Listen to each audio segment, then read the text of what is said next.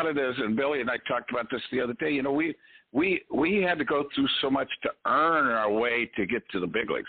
I mean, just to spend one day, like you said, it's it's different now. You know, we had to go out. We, I mean, uh, you know, baseball is a sport where you got to go out and live somewhere where nobody cares about who you are, and you're living in some place with and making no money at all, and this is your life dream, and you got and at the same time you got to compete against the best people in the world. And if you don't, you know, they, they they don't feel sorry for you. They go, uh, sorry, man, better luck next time.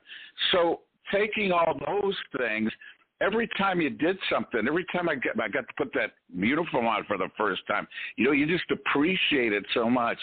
And when you get to be around the, the guys that are there, especially the veteran guys, you know, they give you a bad time, and rookies and all that, yeah. and all you know, but they're testing you because they want you to be good. They